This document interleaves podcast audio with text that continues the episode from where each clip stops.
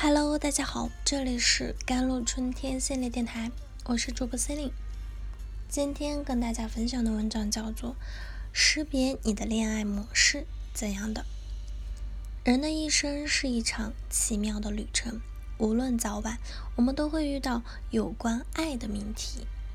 爱就是于千万年之间，于千万人之中，没有早一步，也没有晚一步，一切。都是刚刚好。大部分人其实对爱都存在误解，都会花很多时间都在拼命的寻找，认为只有找到那个对的人才会幸福。但找到一个人其实和幸福并没有直接的关联，充其量只是帮你打开了一扇了解自己的门。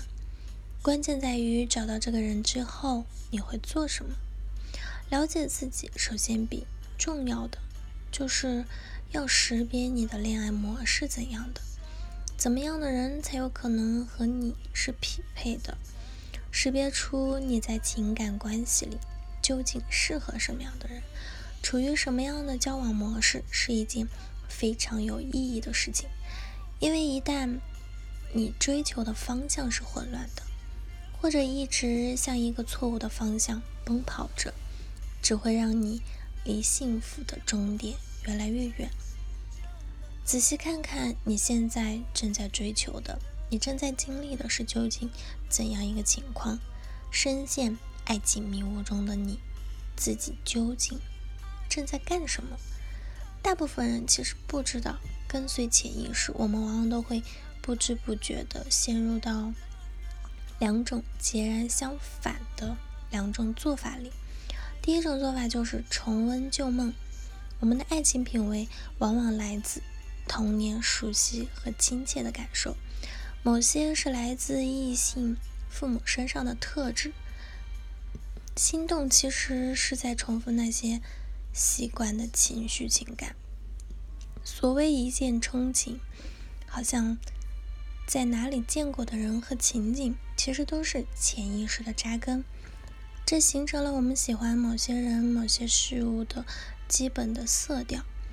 有个男孩的母亲曾经是一个酗酒者，每天早上，这个男孩早上醒来看见的第一个场景，永远是母亲的一手举着香烟，一手拿着咖啡杯，那眼睛呢，茫然的望着天花板。过了许多年，这个男孩上了大学，他有一天。他在学校图书馆休息时，对一个女孩一见钟情。当时这个女孩正在一手举着香烟，一手拿着咖啡杯，眼睛茫然地望着天花板。所以，别人身上有些吸引我们的特质，甚至可能是曾虐待过或者伤害过我们的东西。令人上瘾是有时是对刺激的反应。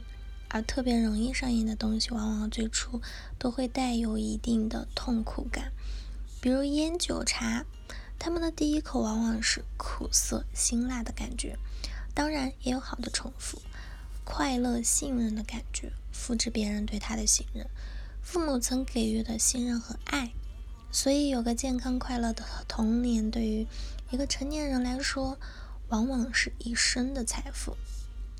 第二种做法就是修正错误，反其道而为之，专门找那些童年没得到抚养者缺失，理想和现实的差异越大，就越沉溺。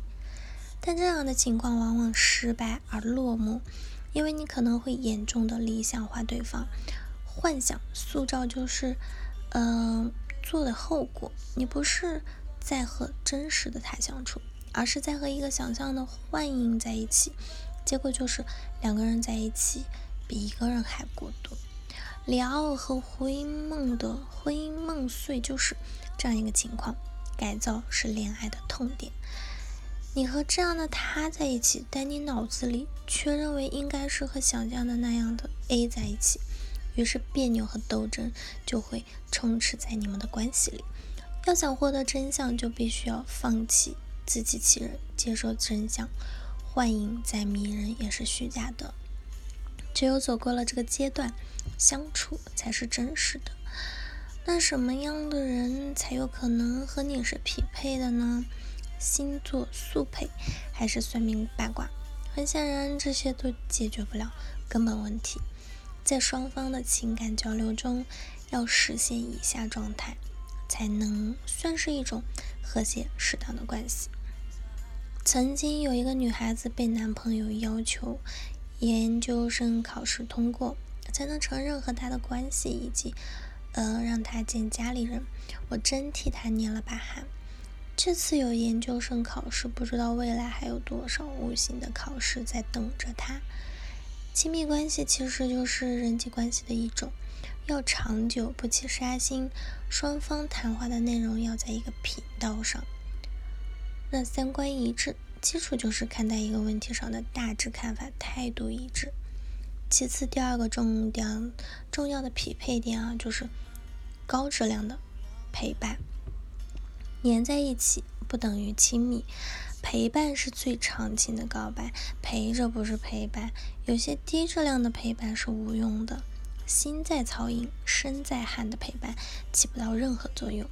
表达亲密需要很多的爱和关怀，那才是一种温暖的感受。爱情是两个人全面的成长状态，这里无关乎钱，无关乎任何其他的东西，它更像是两个人。愿意付出彼此的某种能量，爱的能量在两个人相互传输，如王小波与李银河，嗯，那他们都是彼此的成就，那让对方绽放的爱情。好了，以上就是今天的节目内容了。咨询请加我的手机微信号：幺三八二二七幺八九九五，我是 C e l i n e 我们下期节目再见。